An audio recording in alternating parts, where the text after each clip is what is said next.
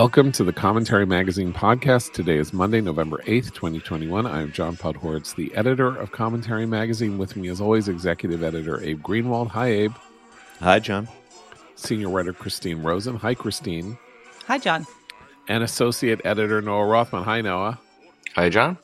Okay, so um, here's the question Do we have to eat crow, or can we explain why we don't have to eat crow? We on Friday uh, and much of last week were taking happy victory laps about the disasters befalling uh, woke policy and woke politicians and uh, the results of the Tuesday election.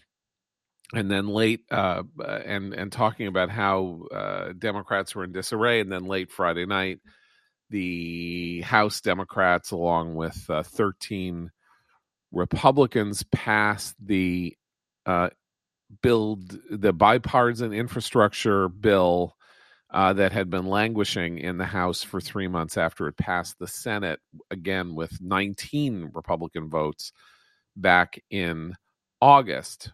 Um, and uh, and so there is a sense abroad that somehow uh, we said this bill wouldn't pass and we were wrong and now we are going to reap the whirlwind and america is going to be destroyed. Noah uh, how do you take the um, extreme pessimism and uh, anguish uh, that seems to have uh, erupted in quarters on the right about the passage of the biff as uh, as it came to be known for you know reasons why you would want to name a bill after either Willy Loman's idiot uh, loser son or after the villain in Back to the Future. I don't know, but nonetheless, Biff passed. So uh, let's uh, let's let's try to analyze what happened here. Yeah, um, I I find it absolutely inexplicable the level of apoplexy on the right. I can only think that after Tuesday's results, everybody got a little greedy and imagined that what everything would stop dead in its tracks. At no point, John, you suggested that we said that this bill would not pass. I never said that. No, in I never fact, said that. For months but... and months and months, we have been saying there's no reason why it shouldn't have passed months ago. That the hostage taking and the negotiations over it between the progressives and the moderates, blah blah blah blah blah, all of that was, you know, an effort to stall the social infrastructure bill had nothing to do with the hard infrastructure bill. There was no reason to. You're allowed to be a little dis- disappointed at the number of Republican defections. There were a lot, um, more than leadership should have been able to should have allowed. It was well, a lot it of six six six percent of the Republican caucus voted for the bill. I mean, I wouldn't say that Right. that's a huge huge number. Almost thirty it percent of Republican it senators voted for the bill. Yeah, You did but I'm saying thirty. yeah, they, but that's are the following along thirty percent of Republicans in the in the Senate. Right. So it was un- unreasonable to expect that this wouldn't have gotten a significant amount of Republican support. The idea that you could hold it to two is a fantasy that I think everybody indulged, including me. But it was a fantasy. The notion here that it would get no support in the lower chamber after such a resounding bipart uh, filibuster proof, proof majority in the in the Senate passed this thing. It was there was no reason why it shouldn't have passed. It did pass. It doesn't. The, idea here is that it's going to make BBB, the big social infrastructure bill, easier, and it would have months and months ago. It would have. It would have. It would have greased the skids and cleared the runway. But it it doesn't now. That dynamic does not pertain anymore and hasn't for a very long time. So no, I don't understand the right's reaction to this, other than that they they just got drunk on the idea that they had a lot more political power than they actually do. There's also, Okay. I think, uh, the the reality, not the reality, the perceived reality. This is on both sides that there can only be miracles and tragedies, right? There's there's there's not much room in between for things that uh, just aren't great or are pretty good. Um, everything is on the line every every second of the way, and I have to say, uh, you know, watching all the coverage over the weekend, sure there was you know much uh, talking mainstream media and, and television there's there's you know there was acknowledgement of of the of infrastructure passing but still the the, the narrative the, the dominating narrative about our politics now remains uh, how the Democrats have to sort of jettison the woke agenda and start actually doing things that the American people care about. That is that is still what people are talking about. And, briefly, and I, ha- I, do want to say, I'm sorry, briefly, no, just let, to let Chris, Christine go ahead. Christine, go ahead. No, no, let, go ahead, go ahead. Just our right wing critics are right that this is a this is a ton of money. They've been spending ridiculous amounts of money over the course of the last year, six trillion dollars in, in emergency funding, and it's going to inflate the currency, and it's gonna it's gonna have deleterious economic effects. They're right, and we should keep saying the spending is too much. In that sense, they're correct. And and actually, to add on to that, uh, the dear colleague letter that Nancy Pelosi sent around on uh, last night, I think it went out. Um, is is basically acts as if all of this hostage taking that has been going on for months never mm-hmm. occurred. It's like, well, now we've done this, of course, and now we're gonna we we have to promote equity and climate change and get the BBB on track. They don't even have a CBO score for this, and what that means is that we still don't know if they can pay for it. And that, to Noah's point, is really what is on at the forefront of the average American voter's mind right now with this spending. Okay, so here's my general take is that it's a bad bill. It's a bad bill. There's only like 200 billion out of a trillion dollars that is in fact hard hard hard infrastructure. There's all this money for electric charging stations and and green projects and a, a new depart new area inside the transportation department or inside some you know for green initiatives and all this there's there's a lot of garbage in the bill and it, but though it is the the hard stuff, the two hundred billion dollars in hard stuff that got it passed. I mean, you have to understand that the uh, the thirteen Republicans who voted for it, almost all of them are from the Northeast corridor that is disproportionately will disproportionately benefit from the bill. Sixty six billion dollars in new Amtrak spending, which is you know uh, money that will you know conceivably help Noah get into New York City faster uh, from you know from from New Jersey, stuff like that. There might it might help build this tunnel that New York needs, a freight tunnel, uh, the Gateway Tunnel from Jersey to New York that uh, that has been necessary for 80 or n- close to 90 years now. Um, whether or not all of that, is, so you have very specific things about this legislation uh, it fits a, a certain area so that a Republican congressman from Staten Island, Nicole Malliotakis, voted for it, though she wants to be very Trumpy. And she said she did it to own the liberals, which was an interesting idea. But the fact is that it it is a classic bill that makes it hard for people in certain areas to vote against it. And so they got they got these 13 Republican votes in the House the way they got 19 Republican votes in the Senate. That is that is within the realm of the understandable American political framework when it comes to spending bills.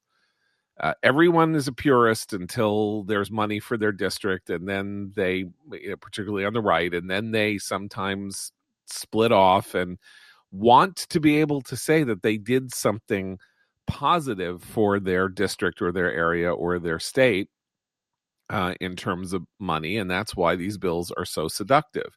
So it's a bad bill, but most of these kinds of bills are bad and have been historically. And I tell the story in the blog post that we have I have up on the site um, of Ronald Reagan desperately trying to veto the 1987 highway bill, which was colossal at the time. Ready for this? 87 billion dollars.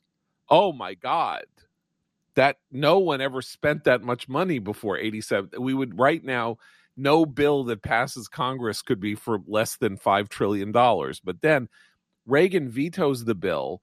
The Republicans lost the Senate in 1986, having had control of it since the 1980 election. And his veto was overridden. Overriding a veto is a very big deal. That's not 60 votes, that's 67 votes, 69 votes to override Reagan's veto. Um, and and the reason because it was just too tempting for guess the number 13 Republicans in the Senate, just like 13 Republicans in the House this time. It was too tempting for them not to go for it. They just, there was just money for their states and they wanted the money for their states. And Reagan already looked like he was wounded because of Iran Contra. And so they voted for it and the bill uh, passed over Reagan's veto. So that, that is that, that was thir- almost 35 years ago this is what happens with these spending bills and with Republicans. betimes. But it is within the realm of the understandable in American politics. It's happened before, it will happen again. Trump, you may remember, wanted to pass. Ma- Trump claimed he wanted massive infrastructure spending. Steve Bannon gave this famous interview during the transition between, you know, the Obama and Trump administration saying, we are going to break the back of the Democratic Party by taking on their spending priorities. We're going to get paid family leave and we're going to get massive infrastructure. And Trump, for reasons that elude me then, because it actually seemed like a pretty canny idea, uh, particularly since they wanted to do something to spend money for the white working class that voted for Trump.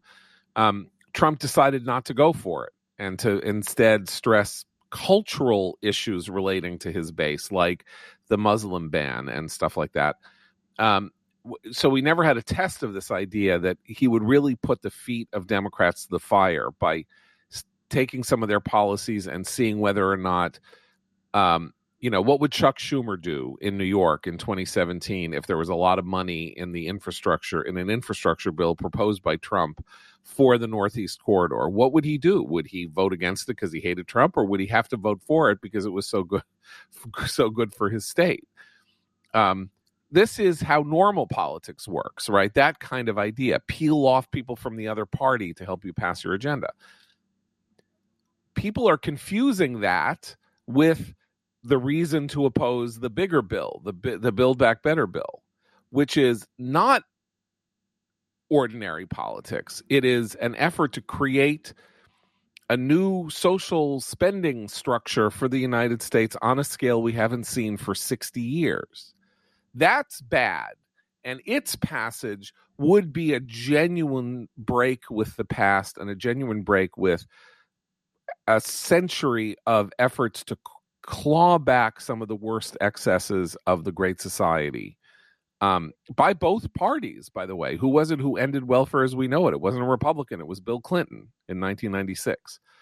So this would be a huge reversal of that, create new entitlements among them, you know, sort of uh, cradle to grave uh, welfare in the form of the earned income tax credit and um, uh, or some version of the child tax credit and uh, you know universal pre-K and stuff like that that that would that would fundamentally alter in some ways the social contract.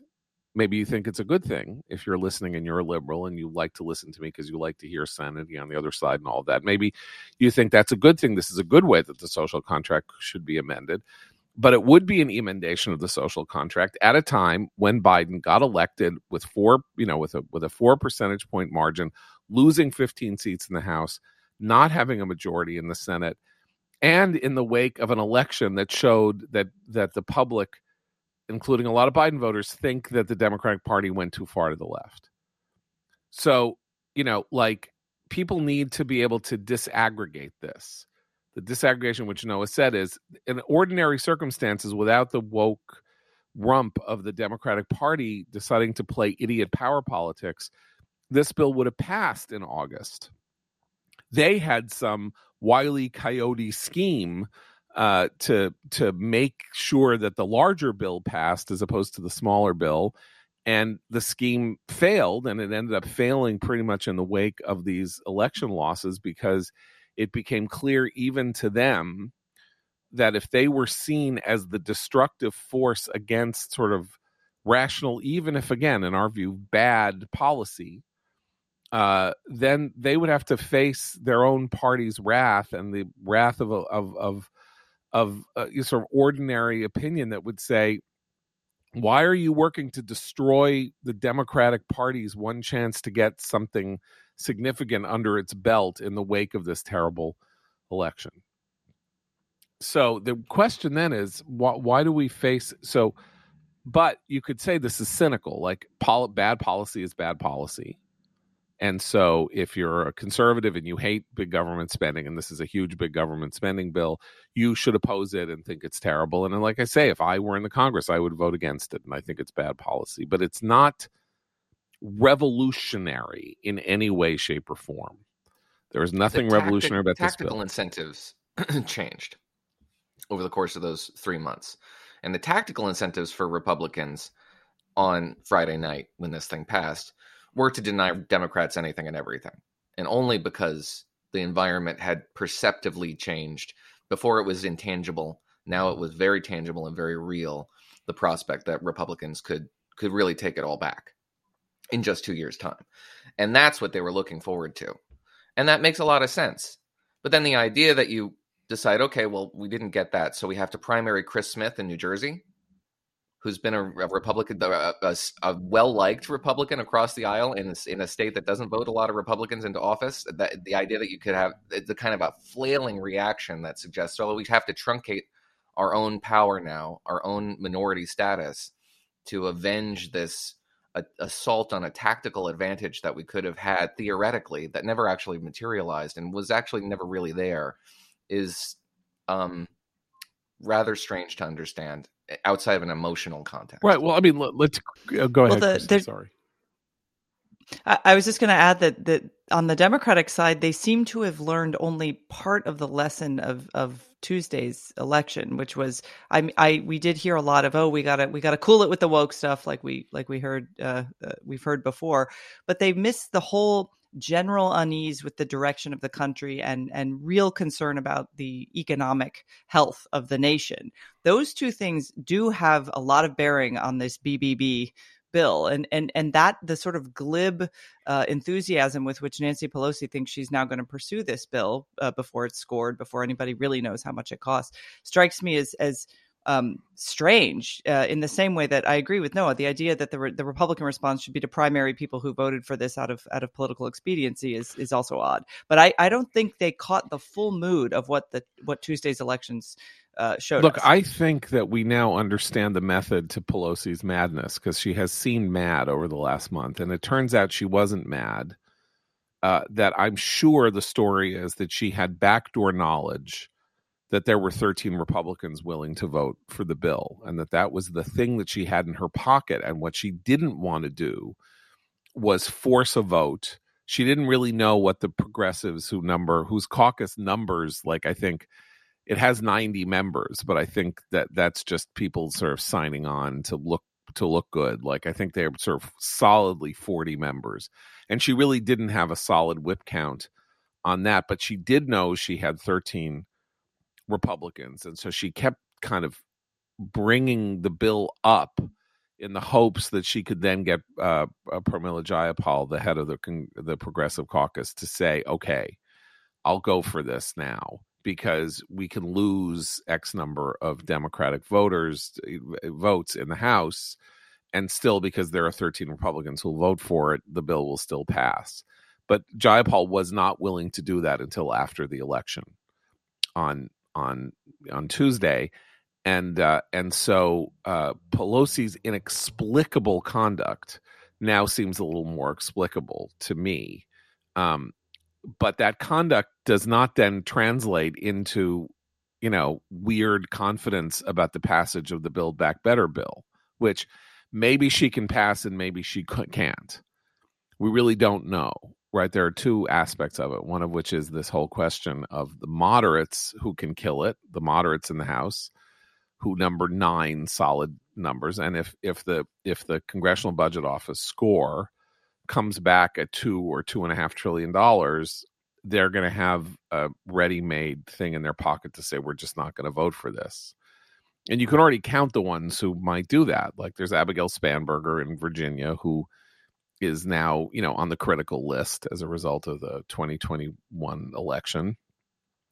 Uh, maybe Josh Gottheimer in New Jersey, who got who got his infrastructure spending, but you know is is also in a district that clearly might conceivably go Republican in 20 I mean he'll have a he'll have a tough race in 2022 um well, I'm right that that was a that was that Frelinghuysen's district, Gottheimer's.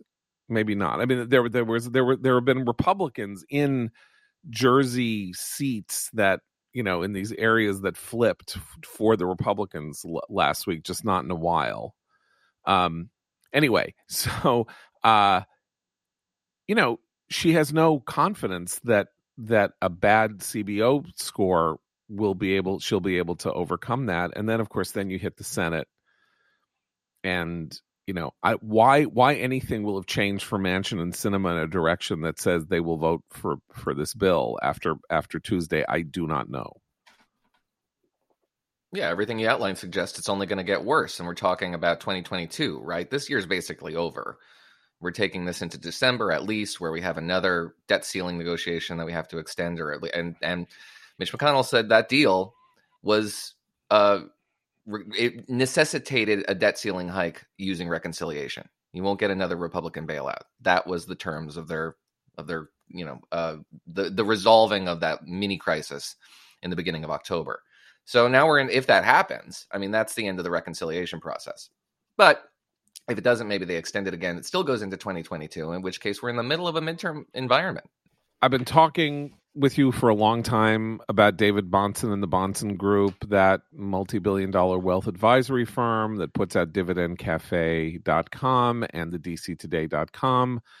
Um, boy, was it helpful last week during uh, all the uh, everything that went on last week the the the good jobs report uh, interesting complicated contradictions about inflation and contraindications about inflation um, and the election results. And David Bahnsen has now put out a book called There's No Free Lunch 250 Economic Truths that you should order and read and really get a chance to get a, a much more thorough sense of the interplay of markets, faith, policy, and free enterprise, written as a sort of daily economic devotional it provides pithy commentary with 250 economic principles spelled out, uh, using quotations from famous economists and thinkers to illustrate them, and drawing the reader into a deeper understanding of free enterprise and its foundational beliefs and practical applications.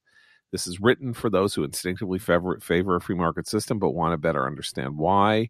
A faith based worldview, defense of free enterprise, with 250 single page entries that will help you reflect, discern, and understand. There's no free lunch, 250 economic truths from our friend David Bahnsen of the Bahnsen Group, available at Amazon, Barnes and Noble, and all good booksellers.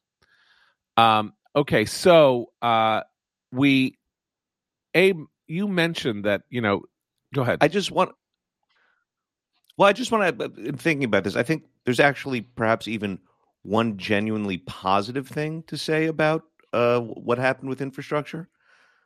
S- small, albeit, but but it's there nonetheless. Which is that um, the result further isolates the squad uh, in Congress. Right? Um, you know, in the in the past weeks, the concern was that they're getting their way, um, and they're sort of you know wielding this outsized control uh, over over the party. Um, they are now sort of uh, seen as this, you know, sort of little p- pocket of uh, irritants. And uh, I think that's right because the, specifically the squad uh, represented the six uh, Democratic votes against the bill. Right, were Rashida Tlaib, right, uh, Ayanna Pressley, Ayanna Pressley, AOC, a couple of other people. Right. So yeah. So this was an the squad voted against um, all the other progressives. Hilariously, though, Ayanna Pressley only voted. Uh, Pressley only voted no after it got ah, to right. Okay. So, but in any case, she's a she's a squishy. She's, yeah. But anyway, so the squad voted against it, and the, every other progressive voted for it. So yeah, the idea that the squad is either the vanguard or the leading edge or the true power behind the throne of the progressives has been has been put to a put to a test. And my guess is that Pramila Jayapal doesn't really like how AOC steals her thunder and wants, you know, wants to be known as the power broker on the left and not, you know, and AOC is more like, you know, Matt the Matt Gaetz of the left, you know, performative without, you know, getting anything done. Um so going so let's talk about a lot of the things that have, you know, as people have d- gone deeper into the results of the 2021 elections what you know the the nature of the calamity that befell the democratic party deepens over time uh, any serious analyst can see this that this almost uniform swing in radically different states So you can't really say that it was local. This is actually something that Republicans have to deal with as well, or conservatives. If you have a very similar result in Virginia and New Jersey, the idea that education was the formative, was the cause of the triumphant Youngkin victory in Virginia, you got to back off a little bit because the swing was uniform in New Jersey and Virginia. And Ciattarelli, the Republican who, you know, lost by three points when he should have lost by 16, didn't run on education. So, uh, and in Long Island, where there was this massive shift in Nassau and Suffolk counties, particularly in Nassau, Nassau County, to the right, education was not an issue on the ballot, except to the extent that education is generally in the air as as a as an example of the way the Democratic Party seems to have jumped off a leftist ledge. But in in Long Island, it's very clear that the two issues that one uh, the county executive and the DA, various other things, were crime and taxes. We're talking about old timey reasons that people who vote liberal start voting conservative crime and taxes. Welcome to the 1970s. Welcome to neoconservatism. Um, and so we have this uniform shift. We have a you know cons- we have a Republican police chief in in Seattle. All this, and so you have this national trend. The national trend is the Democratic Party has gone crazy, and you're all crazy, and we can't vote for you. This is what we voted for and now you're talking now you're being and acting crazy and you're so that being the case the question that the question that will haunt democrats now is do they really now i'm not saying uh, do they really want the big the build back better bill do they want to have a piece of legislation do they want to commit themselves to a piece of legislation absent the salvation of the nay votes of Manchin and Sinema p- preventing it from going into law. Do they want that on their records? If the issue that we now see is biting is the Democrats have moved too far left, particularly on taxes, and there's a whole bunch of new taxes, despite what Biden says in the Build Back Better bill? It's a tougher question than you you might think because voting no won't save you all evidence we have suggests that voting no doesn't really win you enough goodwill to save you from a bad environment. And voting yes doesn't save you either. But it does provide you with an escape hatch in the form of private sector activity or even intra-party politics that you can go into and and and live mean, comfortably once you've left politics, yeah. having done. So you're Abigail Spanberger, something along those lines, sure. Yeah. Just within the committees or in, on K Street, yeah, something like that. But there's, but there's, I mean, to, speaking to that issue of just the general mood, um, you know, USA Today and Suffolk University did a poll over the weekend. Two thirds of Americans, 64%, said they don't want Biden to run for a second term. And, and that poll claims that that includes 28% of Democrats. It's a similar, you know, slightly, you know, 24% of Republicans don't want Trump to run either, but it's that 64% number. That's really high. And that's not just like an approval number. That's we really, we've seen enough of you in just the amount of time you've been in office that we don't need to see anymore. And Kamala's uh, uh, approval ratings, as we know, are even more dismal. So there's just a general sense of these people are not able to do this job. And I think that's where a, a vote on spending tons of money, particularly on things like climate change, which don't, which are not everyday kitchen table priorities right now for Americans, that's just going to look again out of touch like people who don't understand what this country really needs and wants right now look the single biggest driver of inflation in terms of pocketbook issues is gas prices and uh, uh, climate change stuff all has an inflationary effect on gas prices. I'm sorry. I mean, yeah, okay, fine. So you have $100,000 to buy an electric car and there'll be a charging station for you. Mazel tov to you, you know, but, um, you know, a, a person who paid $40 to fill up her tank, you know, three months ago, who has to pay $65 three months later, is a person who needs relief because that is that is literally a you know that is literally like 60 more dollars a week out of her pocket you know, off the top And- and without they don't any- even. yeah. Sorry to interrupt, but Jennifer Granholm went on one of the news shows the other day and was like, and was asked, you know, do you think gas will get to four dollars a gallon? She's like, oh, I hope not. First of all, it is four dollars a gallon some places. That's what I pay in DC. It's expensive already in a lot of cities. But the idea that she hopes this won't happen, I mean, you know, there there are actual things one could do in her position to discourage the rise in gas prices. So this idea that they can just keep spinning the same rhetoric and telling people that their reality, the that they are experiencing as, as Americans who have to now fill up their tanks at four dollars a gallon, isn't really happening or is just temporary. I mean, we're done. We're we're cynical about what they're also saying now. th- that is that there is something ideologically illogical about what she said because of course people who want radical climate change legislation want gas prices to be high i mean the gas prices are expensive in part because of you know federal state and local taxes or state taxes in particular and uh, it is a it is an it is it is axiomatic that if you want less use of you know of of, of carbon things you want them to be more expensive so that they bite people so that they'll use them less.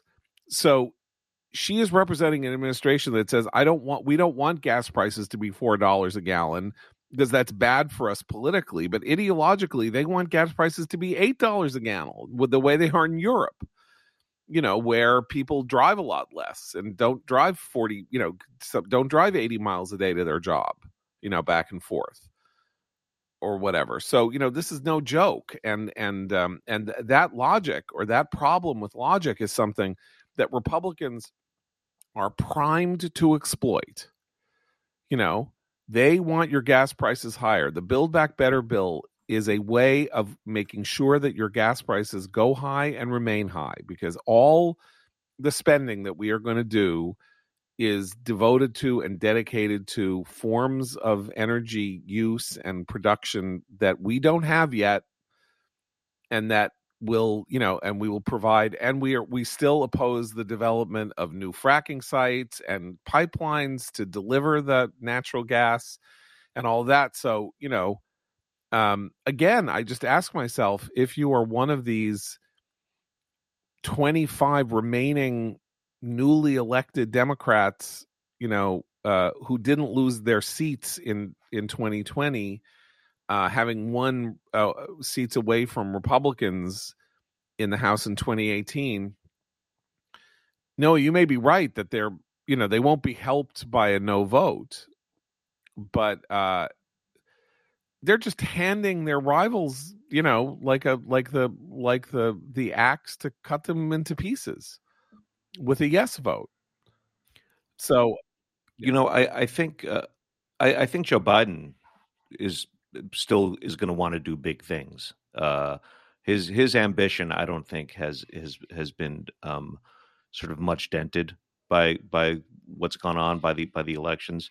White House uh, advisor uh, Cedric Richmond went on to the shows on Sunday on on Fox Fox News uh, Sunday and elsewhere, and was asked, "Well, uh, so does the do you still think that the the American people want Joe Biden elected Joe Biden to do big things or you know responsible things?" And he said, "Oh no, no, big things, big things." You know, we're still we're still doing big things, and if and if if this if you want to compare him to to FDR, go go right ahead. Or you know, if that invites comparisons to to LBJ, whatever it is, sure, you know they're still on board. So there's going to be pressure uh, from the White House to to to keep making him um, some sort of iconic uh, uh, modern liberal figure. oh i believe that absolutely But that's how you get um, that's how you get 56 Republicans in the Senate in 2023. Because the more this environment looks like something that people are going to appreciate if you stop it, just stop it. Just don't do anything. Literally all you have to do is obstruct and criticize. Don't have to offer a positive vision, don't have to offer an alternative, don't even have to be a governing vehicle, just an anti-governing vehicle. And that's how you get big names jumping into Senate races with big bipartisan support in places like Maryland and New Hampshire and Nevada and all those places. nevada nevada I never remember. Nevada. Either way, We just have to keep state. pouncing and seizing Yeah. on things. So, in other words, right? Republicans just need to keep pouncing Yes. and seizing. no but i mean look the White House wants what the White House wants, and when when parties' interests diverge between the White House and Capitol Hill, that is a harbinger of disaster. I mean, it really is. Like if if the par- if parties can hold together, uh, Jimmy Carter lost the confidence of the Senate. Um, George H. W. Bush lost the confidence of the House. Um, you know, uh, uh, the, these are these are one term presidents. Obama, because of his natural circumstances and charisma, and the fact that he really did represent the ideological predilections of his own party, did not lose the confidence of the House and Senate, even as the even as uh, the political realities turned against him, um, and won two terms. Um, but you know, this is a real thing. I mean, if if Democrats, I don't really see it because I because the fact is that the Democrats in the House and the Senate are actually more left wing than Biden is naturally. But but if they really do start to feel like the political interests of the White House are deleterious or damaging to their prospects, somebody said something interesting, by the way, about some of the progressives or you know uh, people like AOC and others, Tlaib, uh, Omar, uh, Pressley, others uh, who had been elected in 2018, which is that they don't know because they got elected in 2018 what it's like to be in the minority in the House. You know what it's like to be in the minority in the House? It stinks. It's terrible. You are have no power whatsoever unless you do what the 13 Republicans did this week and vote for the infrastructure bill. Your only power is collective, which is the power to say no and to make sure that you are a sort of blocking tackle and you're not going to be there to enshrine the majority's hopes and dreams. But uh, AOC is not going to like being in the minority. I mean, maybe she will because if she's Matt Gaetz, it doesn't matter to her whether she's in the majority or the minority because she has no governing. She has not. There's nothing she wants to do except go on Instagram and be famous. But, um, you know, one of the things that is going on here is, and we'll see this now over the next three or four months, which is are there going to be you know um are there going to be resignations? Are there going are people going to drop like flies and not run for reelection in the house and indeed in the senate conceivably? Will that happen? Will some of these people quit? I, I mentioned this on friday like you quit now uh, and you have a year according to some of these legislate where you where you have to have a gap of a year before you can go do you know massive lobbying do you quit, take a year off so that you can go, you know, into a K Street firm next December with a million dollar bonus and start your life anew? Um, we'll see. But uh, but these are Hobson's choices. Like there are very there are there are no good choices, and the one good choice is if you really believe in Build Back Better. So you vote for it. You're Marjorie Margolies Mezvinsky in 1993. You vote for the Clinton agenda uh, even though you know it's going to lose your election in Pennsylvania, because you know that's actually what you want to do. You actually that's what you want. You want the Clinton agenda, and so you know your your district says otherwise, but that's what you want, and so you you're, you're sort of sacrificing yourself, but you're sacrificing yourself on the altar principle. So that's the one the one positive. Of course, the altar principle does not then move on to the Senate, where you know Manchin and Sinema are standing there, and I again don't see why the logic of Manchin Sinema opposing Build that Better has changed at all with the results of Tuesday's election. I mean, that's really the question. Can one see them under some new form of intolerable pressure that makes it necessary for them to cave and give in to a bill that they neither of them clearly wants to vote for? Noah, can you see? I mean, I, I can see it because I can see how the House passes it, and then all the pressure is on, and all the pressure is on. Are you going to destroy de- the Democratic Party? You're going to destroy the this presidency. You're going to s- destroy everything. You know, they get doxxed, and people publish the address of their house and their demonstrations outside their house, and who knows what else.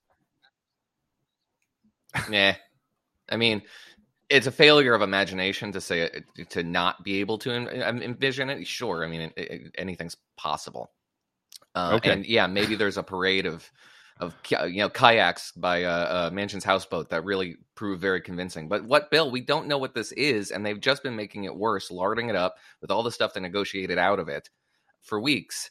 And meanwhile, the Republican non-response rates to polls being what they are, who knows? But we have two polls now, two reputable pollsters that found the generic congressional ballot, which measures your rough uh, how what party you want to control Congress, at eight points. Two Eight eight points, in the points. Republican, In Republican favor, 46 38. in the Republican favor. In 2010, it was only 6.8. And that was the biggest wave there had ever been. So yeah, I mean it's not hard to it's it the incentives are are pretty easy to imagine for for legislators on the fence who know that their political prospects are imperiled by voting for this thing. There is there is in the House there's very few incentives to vote no if you're a Democrat. In the Senate there are plenty. The the other thing that they're not doing in terms of messaging the the whatever this behemoth BBB you know will become um, is anything about getting away from COVID, getting away, getting out of the COVID stuff, which was the main thing that got Biden elected, I believe. Like just saying we're gonna we're gonna fix this, we're gonna solve all these problems, we're gonna move on, we're gonna get back to normal. There's not a lot of back to normal talk coming from the people who want this massive social spending. There's much more, as John said, more kind of quasi revolutionary. We must transform society because they don't want to go back to pre-COVID times. That that's the whole point of you know of Abe's wonderful article from a few months ago about. I mean, they actually do want a kind of revolutionary approach, but the American people are not on board with that. But not talking about getting back to normal is actually, I think, going to harm them at the at in 2022 because that's what people want and we're seeing a lot more pushback on things like mask mandates on on all kinds of all, all kinds of issues that actually were what Biden successfully ran on a few years a year ago. Uh, they're going to have uh, uh, more of a challenge on that front coming right now because new cases, daily cases nationally are flat. Uh, they've they've they've kind of stopped dropping. Uh, we have not even discussed yeah. the Fifth Oh, we, we, uh, we yeah, we, Oh, no, we need to get to that, but we we should talk a little about this. Yeah. So according to the New York Times, the change in positive cases over the last two weeks is now zero. That we have we have now st- stalled at seventy two thousand new cases a day. Now, deaths are down seventeen percent, but like last week there was this moment of oh, you know, it's things are actually, hmm, you know, there's a 53% drop since uh, September and all of this. And yeah, something has stalled, something has stalled out, even as the vaccines have been now authorized for 5 to 11s and we now have going to have this treatment this pill presumably available in January that if you get COVID, you just take this pill and it has a 90% effectiveness rate in preventing hospitalization. Um, so we have vaccines for everyone in America over the age of five and a pill, and that is the end. That should policy in policy terms be the end of COVID, right? That should be the end of masking. That should be the end of mandates. It should be the end of everything because either you get vaccinated or you get treated, and that's it. And you, you know, and and and such is life. But we are nowhere near that as as we. This is the dynamic that Christine just said is the real obstacle before Democratic policymakers who know they have to get back to normal is that their constituents don't want to. Democrats like the post COVID normal. Let's be honest about that. At least progressive Democrats really do appreciate the neurosis that has become our daily lives. But outside of those progressive governed bubbles, COVID is okay. over. Uh, okay, there are no masks okay. mandates. And the only reminder you have, the only reminder you have that this is still a thing is schools. So the education issue then becomes a COVID issue, then becomes a critical right. race issue, then becomes progressive, progressive governance generally. It's your only reminder, if outside of these uh, urban areas, that you are being okay. But here, let's now deal with the colossal ironies attendant here. There's a, a, as usual, a very good Monday piece by David Leonhardt in the New York Times about COVID numbers. So what does it say? It says that in red states uh, COVID deaths are three times higher now than in blue states. Trump voting states, the death rate from COVID is three times higher than it is in states that voted for Biden. So, why is this interesting? Because it is the states that voted for Biden where, according to Leonhardt, only 10% of adults have not been vaccinated.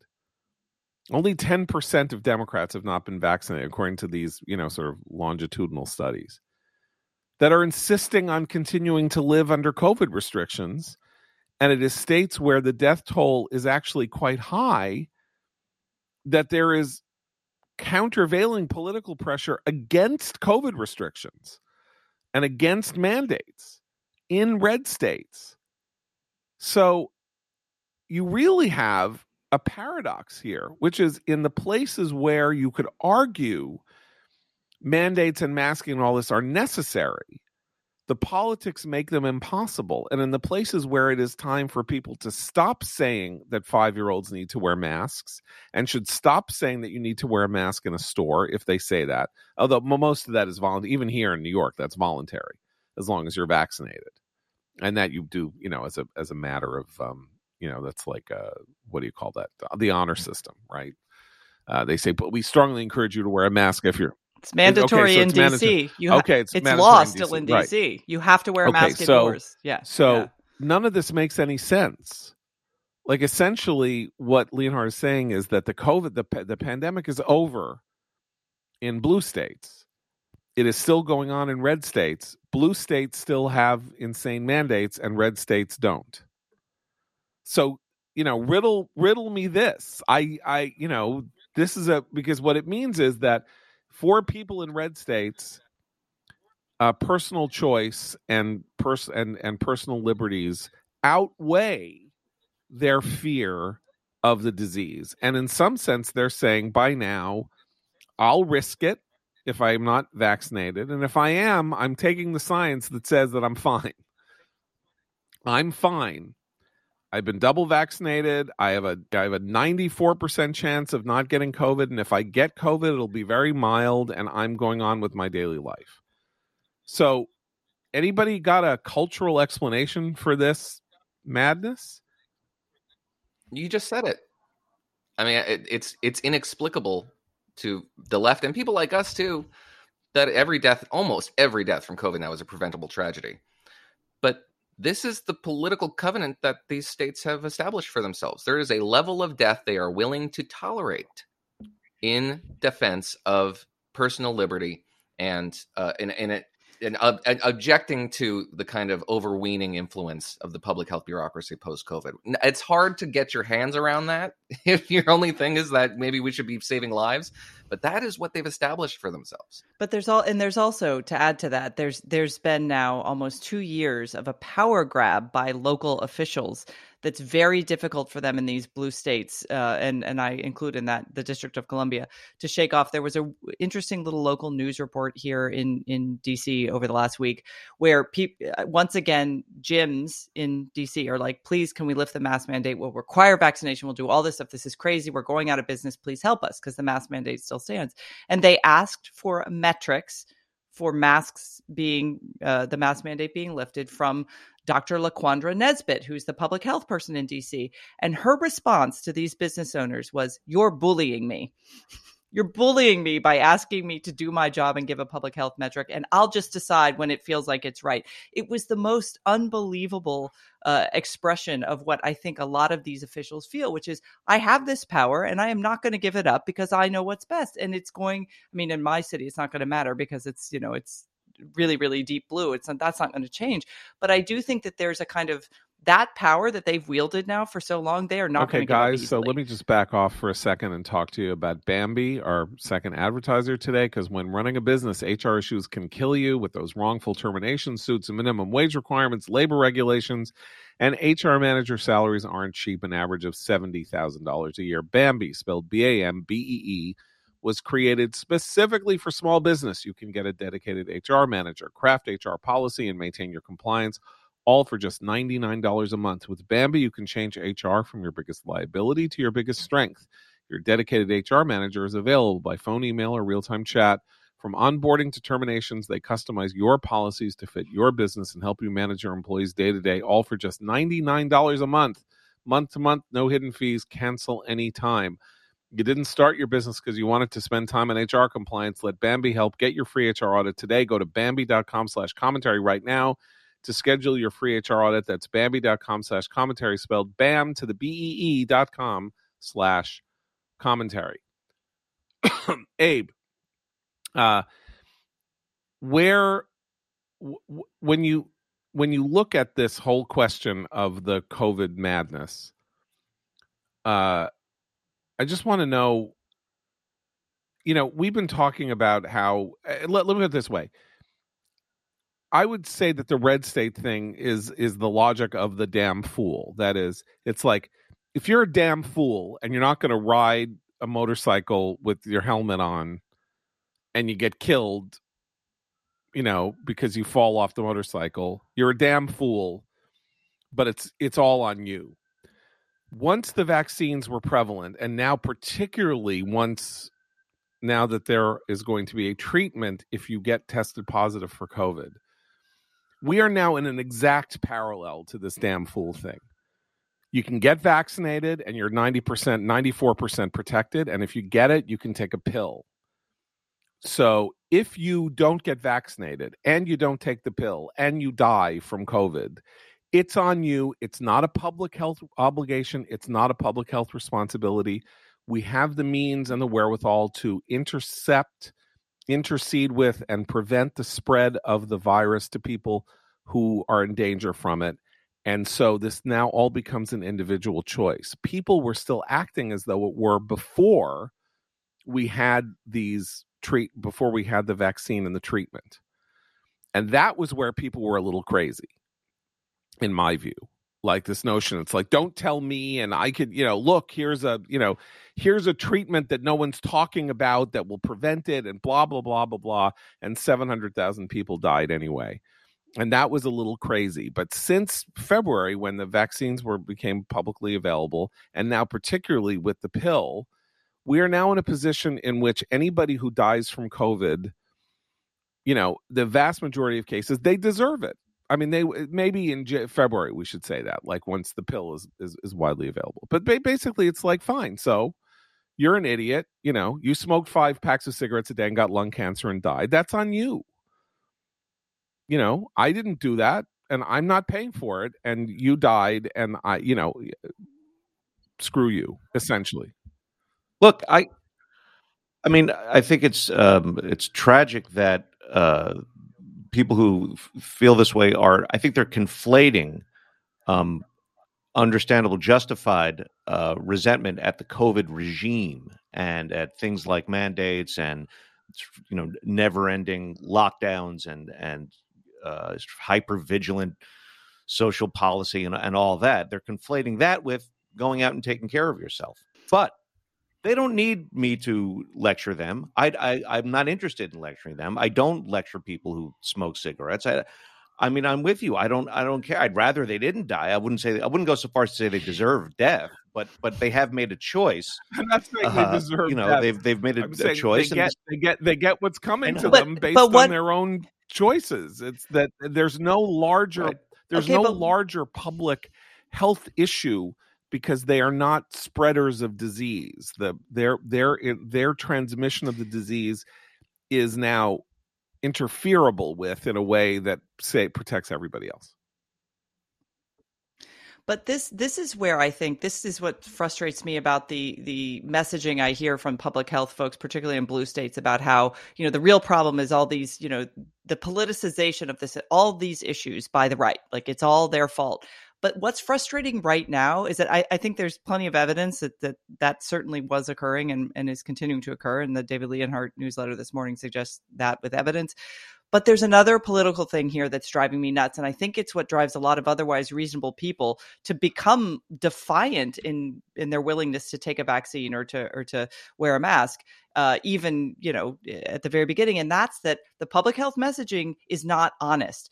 If what you want is a regime that allows for zero covid zero deaths you should say that. You should say this means we're going to have to mask forever. In fact masking is great because then the flu cases will be down. People won't get colds as often.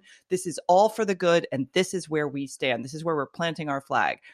Then you can fight that argument with other evidence and have a debate about that. But that's not what they say even though that's what their policies suggest we should do. And I think it's that that tension is what a reasonable person looks at and goes, "Am I crazy because this doesn't seem realistic because very small number of children are at risk of death." But if you say that, they're like, "You want children to die." So they it, it, they're talking past each other, but it's a deliberate effort in ter- on the terms that the public health folks have set. That's almost impossible to backpedal from, and I think that's why they won't roll back the restrictions in some of these places. I mean, I, so I took my 11 year old to get vaccinated yesterday to get his first shot, and uh, having said this, I know I will now get emails from people saying that I'm trying to kill my son because how dare I and kids aren't at risk and all of that. Okay, so I I agree that the statistics tell me that you know fewer than 600 kids have gotten COVID uh, have died from COVID in the United States, and that fundamentally then they are they are clearly protected from the worst ravages of the disease though they can they can get it and still recover from it and all of that so why on earth would i get my kid vaccinated well my kid has almost no chance of getting mumps either by the way. I mean, mumps, you know, I got mumps 60 years ago or whenever it was, and uh, my kid is, you know, vaccinated against mumps. Mumps hardly exists anymore. Um, most of the diseases, measles, mumps, rubella. I know we had a measles outbreak in, in California, and so most most of these diseases are they're close to being eradicated, and we still do it, it basically out of fear. First of all, because it's now just a done thing, and second, if you really were to think it through, out of fear of a freakish result that you could have prevented without with at very little risk. So the the weirdness that is going on now is uh, with this whole question of vaccine mandates and and all that. We should talk about this too in a second, even though we're going long. Um, it's like I'm doing it as a belt and suspenders thing. The two things, one of which is maybe something freakish happens and he gets it, so I'm going to vaccinate him because based on what I hear, the vaccine is safe. That's number one. They've approved it, so I assume it's safe. They're not going to let you know 20 million kids get a vaccine that's not safe. I'm sorry, even if they're PC and all of that. Um, and second is, yeah, I mean, there is a kind of national consensus that we're not getting out of this thing until people are, you know, until almost everybody who can be vaccinated is vaccinated. And I don't like that that is the that is what is going on. But I live in the real world and I live in reality, and that is part of how we're going to get out of this. And yeah, so I'll I'll I'll I'll get them vaccinated. Um, but then let's go to the vaccine mandate question because, of course, the Fifth Circuit uh, Court of Appeals stayed Biden's announcement of the OSHA promulgation of OSHA regulations that will force, you know, 80 million people to be under a vaccine mandate beginning January 4th. Where do we think this is going to go? Anybody have a clue? Well, we previewed this a little bit um, when uh, was on on Thursday, right? Uh, because the Fifth Circuit had previously actually overturned a ETS, an emergency temporary standard issued by OSHA, in part because they couldn't demonstrate the emergency part. Um, and when you delay this, as they have, now that wasn't the Fifth Circuit's ruling in this case, uh, or, or logic rather. But when you delay something as the as the Biden administration did well into January, just for the sake of compliance, it's not much of an emergency anymore. It's just self evidently not a pressing priority. You're putting it off by four weeks, five weeks, six weeks, uh, which is has led to the to previous jurisprudence around these things. So even if this wasn't the logic, another court would take this on. And I speculated that they were trying to just jettison this thing by by putting the uh, by putting the delay on there just because it would undermine so undermine the rationale that it wouldn't have a legal leg to stand on. I that's a little too Machiavellian. I mean, the Biden people are doing Still, that, not not that um, the court. They were poking that. holes. The, the, Biden people put this out with the, the hopes would, that yeah, it would be doing. That. But they are. But they've been poking holes in their own logic uh, because not maybe not because of political incentives, but because the conditions don't warrant it that they do have to comport with reality a little bit. And the reality is that this is not a national emergency anymore. It may be a local emergency in some places. Like if you live in Idaho and, t- and you, you, your threat of your hospital being overrun is very real, then it's an emergency in Idaho. But it's not an emergency in New York City. So the Biden administration has had to comport with the reality of the COVID outbreak at this point, and the reality doesn't suggest that these OSHA mandates are necessary. And I, I, if it wasn't the Fifth Circuit, it'd be something else, and it might be the Supreme Court eventually. Administration says they'll argue it, but I'm not sure. I don't know if they're if they're going to move forward with this. The the the iron will cool precipitously right. by January. Well, look, there are two ways of looking at this. One of which is the Fifth Circuit did not say it was because it's not an emergency. They said because of the likelihood of significant constitute because this appears to raise significant constitutional questions, we're going to stay its execution uh, until we get papers from the administration supporting their position today. Like it wasn't, it's not like they said, okay, it stayed forever and then we're going to wait till the higher court makes a decision. They said we need supporting literature to support the constitutionality of this given to us by the Biden administration today, Monday, November 8th. Uh, before we, we can let it proceed. So it's not clear that they won't then look at the paper and say, okay, we can let it proceed because they have an arguable case and we'll take it up, you know, in sort of normal proceedings over the course of the next two months. Um, I think that's an interesting call there because, first of all, they're saying something that isn't happening anyway. Right? There is no vaccine mandate until January 4th. So announcing that they're staying it, which which means that they're somehow staying the action of writing the rules that will govern the mandate at OSHA is kind of a weird kabuki game since there is no mandate yet. Um, but uh, it, it's just, it, yeah, it's it, it's interesting because then Ron Klain went on on you know on TV, the White House chief of staff, and said, of course it's legal. Like, you know, OSHA can compel people to wear hard hats. So uh, they can, if they can do that, they can make people get get vaccinated. And you're like, do you really, really, really want to take that argument to its logical conclusion? So basically, OSHA can decide that if something is good for you, uh, even if you decide maybe it's not so good for you, they can just make you do it. Like they could also insist that the cat. Yeah, and you could yeah. take a hard hat off also, when you're done at your job. That the cafeteria at lunch only have vegetables because it's bad for your cholesterol if there is ice cream and you know and grilled cheese sandwiches. Like, I'm sorry, there is no limiting principle in the notion that well, since OSHA does one thing to people who are literally living in a, you know, who are working in an atmosphere of direct and present danger to their physical safety and therefore it should they should behave in x y and z way because their heads could get chopped off or they could have a brick fall on their head or whatever that that's the same as saying that they have to get a shot. Like that is not you know they're they're playing with fire there like they are they they, they really do start to look like lunatics out of an Ayn Rand novel Abe sorry did you have did no, I just, but I, you know, I don't. Well, I, I just don't think the administration is going to back down because I think they're out of tricks up their sleeve here. There's not, you know, this is something we've been saying for a while. There's not much more the, that can be done uh, on on a national federal level. This is this is kind of it. This is this is, you know, got the vaccine. It's it's available to everyone who wants it, and and this is where we are. And there's not you can't not compel behavior beyond this point. And yet the the the you know the claim Biden's claim is that Trump did everything wrong. He's he will do everything right. Meanwhile, we're you know how this far into his presidency, but at, at on he'll, he will do everything right on on the pandemic.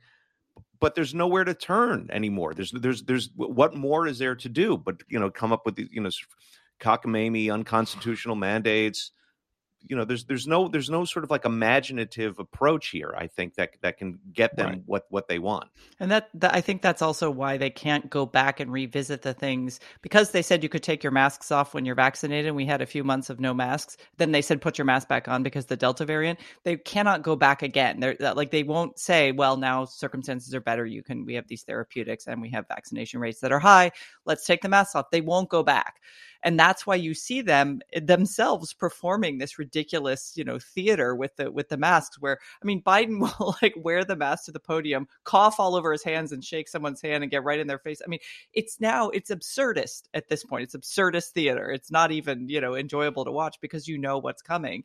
Um, and and I've stopped actually. You know, I send you guys every time some public official is partying down without a mask on in a place like Puerto Rico, which Randi Weingarten, the teachers union official, did this weekend there's just too many examples of it. It's because everybody knows it's it's Right. fake now, but nobody will stop it. It's, and that's what frustrates every. Right. Well, know, it's enough to give you a backache, which is why you want the X chair. Because if you sit in the X chair when you work, or if you're working at home, or you're working at your office, you can get yourself a massage. You can warm up. You can cool down with the uh, LMX massage and temperature regulation, exclusively designed and made for X chair.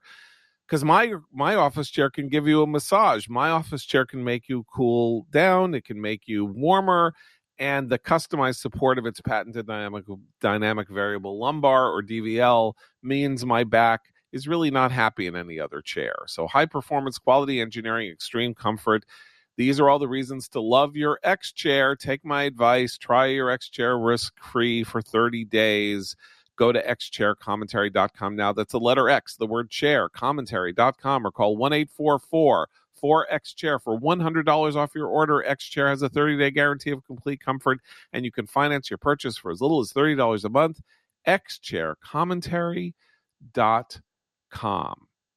So uh, we got to go, but I hate to end, you know, on an ad read. So does anybody have anything interesting to say? Oh, come on, improvise.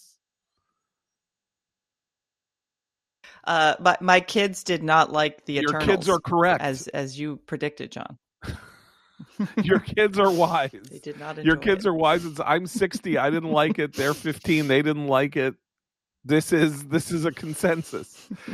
It's got apparently got the worst like score among you know what's called cinema score, where they they ha- ask people uh, to give a letter grade after they come out of the theater. It got a B, nothing or B minus or something. Nothing in the Marvel universe has gotten a, a grade that low. Um, it is uh, It's Marvel's Ishtar is basically the, Oh, that's the good, right. consensus. that is that is that is good. And I do want to congratulate uh, Randi Weingarten on saying that the reason that she took her mask off at the big party in Puerto Rico uh, was that you know people couldn't understand what she was saying. First of all, it would be better for her if people could not hear what she was saying anymore, since every time she opens her mouth, she gets a Republican elected. But um, also, like, yeah, that's what happens in classes. You idiot and it's what happens when children walk around with masks. You wouldn't know that because you don't have children and you're not in a classroom and you don't socialize with children because you're a corrupt goon.